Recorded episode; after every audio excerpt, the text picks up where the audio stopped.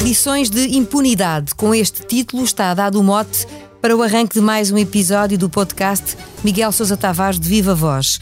Vamos falar do relatório da Inspeção Geral de Finanças sobre o processo que levou à saída e ao pagamento da indenização à ex-administradora da TAP, Alexandra Reis. Lembramos a reação da Igreja Católica Portuguesa perante as denúncias de abusos sexuais de crianças e entramos no debate sobre a falta de médicos em Portugal. Vamos a isto, eu sou a Paula Santos.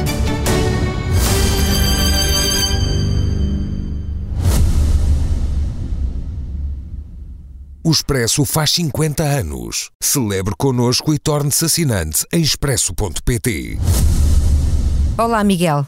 Olá, Paula. O relatório da Inspeção das Finanças revelou esta semana que o pagamento da indenização de meio milhão de euros à ex-administradora Alexandra Reis foi indevido e aponta ainda deficiências graves na relação entre os gestores e o acionista. As conclusões levaram o Ministro das Finanças a decidir exonerar o Presidente do Conselho de Administração e a CEO. Começo por aqui, Miguel. Estes afastamentos, na sua opinião, eram inevitáveis? À luz do, daquilo que vem no relatório, eventualmente eram, quer dizer, não eram obrigatórios, ou seja, o relatório concluiu que os, que os gestores atuaram mal, que atuaram contra uh, o Estatuto do Gestor Público, que atuaram contra aquilo que a lei previa, mas não era obrigatório despedi-los invocando justa causa, por isso poderiam continuar em funções, uh, eventualmente com, com uma demonstração e ponto final. É minha convicção que se vamos reaver eventualmente os 500 mil euros eh, da indenização paga a Alexandra Reis, vamos ter que pagar mais adiante, se calhar, quando a CEO Cristina Ornier for para tribunal, invocando o despedimento sem justa causa e eventualmente ganhar a ação.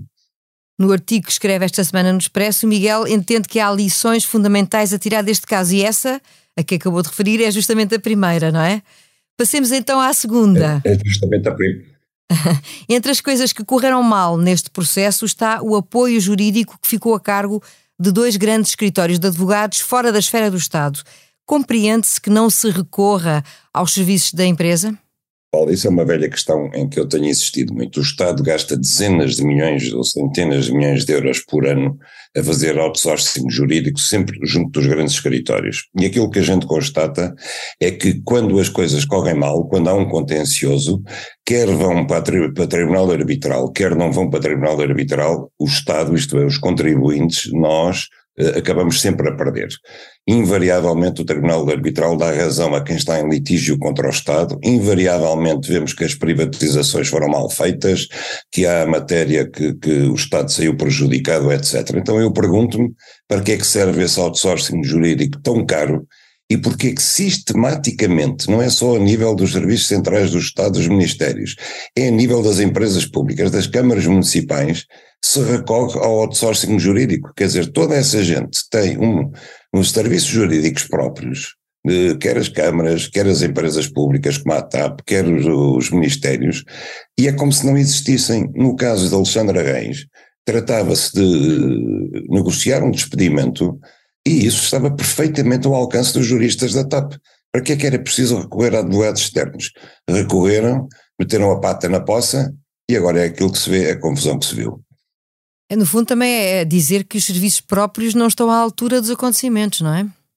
Sim, quer dizer, é passar um atestado de incompetência aos serviços jurídicos que eles têm lá dentro. E perguntamos então para que é que os têm, não é? Para que é que os têm? Se uma questão tão simples como o despedimento de um administrador, de um funcionário, é preciso ir buscar um escritório de advocacia. Por fim, nesta sua uh, onda de lições fundamentais, o, o Miguel refere uma última coisa que, que, está no fim, mas nem por isso é menos importante, que é a forma leviana e irresponsável, são palavras suas, como se gerem as empresas públicas em Portugal. E são muitas, neste caso, as falhas que se podem apontar. Não, essa não é a coisa menos importante, é de facto a mais importante. Quando olhamos para o relatório da Inspeção Geral de Finanças sobre aquilo que aconteceu neste processo, nós ficamos siderados, porque assim, eh, quando vemos, eh, estamos a falar de uma empresa que tinha acabado de receber 3,2 mil milhões dos contribuintes para ser salva, quer dizer, era uma empresa, uma empresa que tinha que ser gerida com pinças, tinha que ser fiscalizada pelo Ministério da Tutela eh, praticamente, não vou dizer dia a dia, mas eh, tudo o que era importante que lá se passava tinha que ser do conhecimento da tutela e acabamos por ver que o Secretário de Estado dos Transportes não participou nada às finanças porque não teve tempo, diz ele. Eh, participou ao Ministro o valor da indemnização, apenas o valor da indemnização, mas foi, fez por WhatsApp e aquilo foi tão displicentemente que o ministro Pedro Nuno Santos só passados um ou dois meses, já nem era ministro, é que puxou atrás a fita do tempo e então lembrou-se que tinha recebido um WhatsApp, uh, qualquer coisa a dizer são 500 mil, estás de acordo? E ele disse sim, ok, estou de acordo. Quer dizer, tudo isto é de uma leviandade absoluta. Eh, agora vemos que o ministro vem dizer que não tinha que se ocupar eh, em saber da questão jurídica, isso não era com ele. Quer dizer, então o ministro não pergunta, mas isso está legal? Isso foi feito de acordo com a lei? Não há forma de ser mais barato? Não acham que 500 mil euros é muito? Porquê 500 mil euros? Quer dizer, não lhe ocorreu perguntar, não teve curiosidade? 500 mil euros dos contribuintes para ele não é nada? Quer dizer, isto é, é absolutamente, de facto, caracteriza uma forma de governar, de gerir dinheiros públicos que eu acho insuportável num país em que o Estado cobra tanto de impostos e, e mesmo assim não consegue acorrer àquilo que é essencial. Como é que avalia, para terminarmos o tema, a reação da ex-administradora Alexandra Reis? Bom, estou à espera para ver se ela de facto devolve o dinheiro. Se devolver o dinheiro, eu acho que ela acabou por se portar bem, porque diz que não está de acordo, mas que eh, já tinha dito inicialmente, se, se a Inspeção-Geral de Finanças vier a concluir que o pagamento foi ilegal, ela devolvê-lo-á. Vamos ver se assim faz, se assim fizer, olha, ainda acaba por ser das poucas pessoas que, que se portou bem neste, neste caso.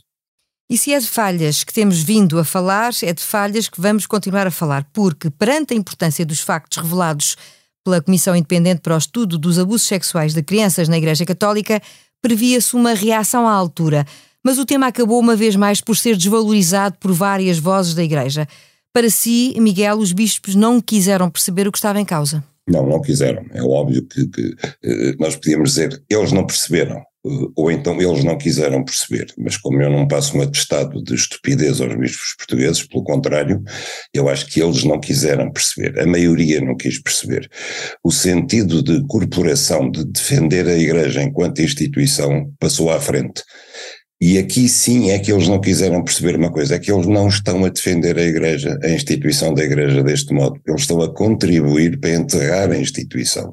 Eles estão a contribuir e de uma forma que eu acho, se calhar, irremediável por muito tempo, para o desprestígio da Igreja. Face a uma situação tão grave como esta, gravíssima, a Igreja prefere invocar a Santa Sé, que a Santa Sé que pode suspender padres, não é o, uh, não, não são eles próprios os bispos, não, não, não é a lei civil, quer dizer, eles continuam a flutuar num mundo que não é o mundo onde as pessoas normais, incluindo os católicos, estão revoltados com aquilo que se passou. Porque não é demais repetir, nós não estamos apenas a falar de abusos sexuais sobre crianças que infelizmente existem em várias outras instituições. Estamos a falar de abusos cometidos por pessoas, padres, que tinham a seu cargo a educação dessas crianças, que assim, afirmavam eles próprios e os pais os tinham como particularmente qualificados para educarem as crianças. São pessoas que, que uh, vivem a pregar a virtude contra o pecado, contra o vício e que no fundo dizem, uh, deixem-nos educar uh, nos seminários, nos colégios, as crianças que nós fazemos deles homens uh, melhores e cidadãos melhores e ensinamos moral e ensinamos tudo isso. E afinal saiu tudo ao contrário. Afinal aproveitaram-se dessa vantagem espiritual que tinham sobre as crianças e sobre os pais dessas crianças para abusarem delas. Isto é, isto é de uma gravidade extrema e que a Igreja não consiga perceber que já não dá mais para disfarçar, não dá mais para sacudir o pó para debaixo dos tapetes, eh, eh, é, é notável. Eh, eu vou citar apenas o Bispo de Beja, porque de facto é aquele que mais nos indignou, quando o Bispo de Beja vem dizer que, que é preciso saber perdoar e que perdoando se começa uma nova vida e tudo isso, quer dizer, ele, ele no fundo quer perdoar os padres da sua diocese que estão envolvidos, ele já não tinha colaborado com a comissão, mas aqui nós não estamos a falar de perdão, quer dizer, eh, perdoar-se a senhora, mas é preciso responder. Quer dizer, qualquer criminoso que seja levado a um juiz, não vai dizer, olha, eu peço perdão, ponha-me em liberdade. Não é assim que as coisas se passam. E quando o bispo de Beja diz todos somos pecadores, ok, todos somos pecadores, mas não somos todos abusadores de crianças, nem somos todos encobridores dos abusadores de crianças. Eu acho que uh, há casos aqui, como o Bispo de Beja e o Bispo do Porto, que francamente, como é que eles ainda têm uh, capacidade ou, ou, ou, autoridade alguma que seja para continuar a exercer as funções de Bispo sobre os fiéis das suas dioceses? Não consigo perceber. Perante isto, Miguel defende que não é mais possível confiar na Igreja para pôr fim à impunidade e que é hora do Estado intervir. De que forma? Olha, eu digo isso, quer dizer, uma vez que a Igreja, a maioria da Igreja, a instituição Igreja como um todo, a Conferência Episcopal, eh, tomou uma posição após longa reflexão, não foi, de, não foi em cima do joelho, que é a posição de não fazer nada daquilo que deve ser feito, então o Estado, que tem obrigação de velar pela segurança dos seus cidadãos, tem que substituir a Igreja. E o Estado tem que começar a intervir naquilo que são os feudos da Igreja, onde se passaram estes abusos. Os seminários, os colégios, os retiros, etc. Inclusive, talvez, as próprias paróquias. Ou seja, o Estado não pode continuar a confiar na Igreja para que ela ponha fim de futuro aos abusos sexuais dos seus membros, porque está visto que a Igreja Portuguesa não está interessada em fazê-lo e, portanto, se não está interessada, o Estado tem que substituir a Igreja conforme é seu dever. Isto não tem que ver com sermos apenas uma república laica, isto tem que ver com um dever essencial do Estado, que é proteger os seus cidadãos, sobretudo aqueles que são mais vulneráveis, como são as crianças. Perder o medo à Igreja, como o Miguel sublinha no seu texto, é isso, não é? Exatamente. A primeira reação da Igreja foi frouxa, chamou-lhe assim Laborinho Lúcio, que é um dos membros da Comissão Independente, e causou indignação perdendo-se uma oportunidade da Igreja fazer a diferença. Entretanto, o presidente da Conferência Episcopal veio reconhecer ao Expresso, em declarações já de hoje, que não foi feliz nas palavras e que não deu a resposta adequada. Acha que ainda vai a tempo de emendar a mão? Dificilmente há duas oportunidades para causar uma primeira boa impressão. E como eu disse há pouco, eh, eu tenho os nossos bispos eh, tenho-os em conta de, tudo menos estúpidos. Eh, são pessoas inteligentes, são pessoas cultas. Uh, há muito tempo que conhecem esta questão, há muito tempo que sabiam o fogo que estava aí pronto a explodir num incêndio, viram os trabalhos da Comissão, uh, sabiam que os trabalhos da Comissão estavam a chegar ao fim, tiveram um ano para se preparar.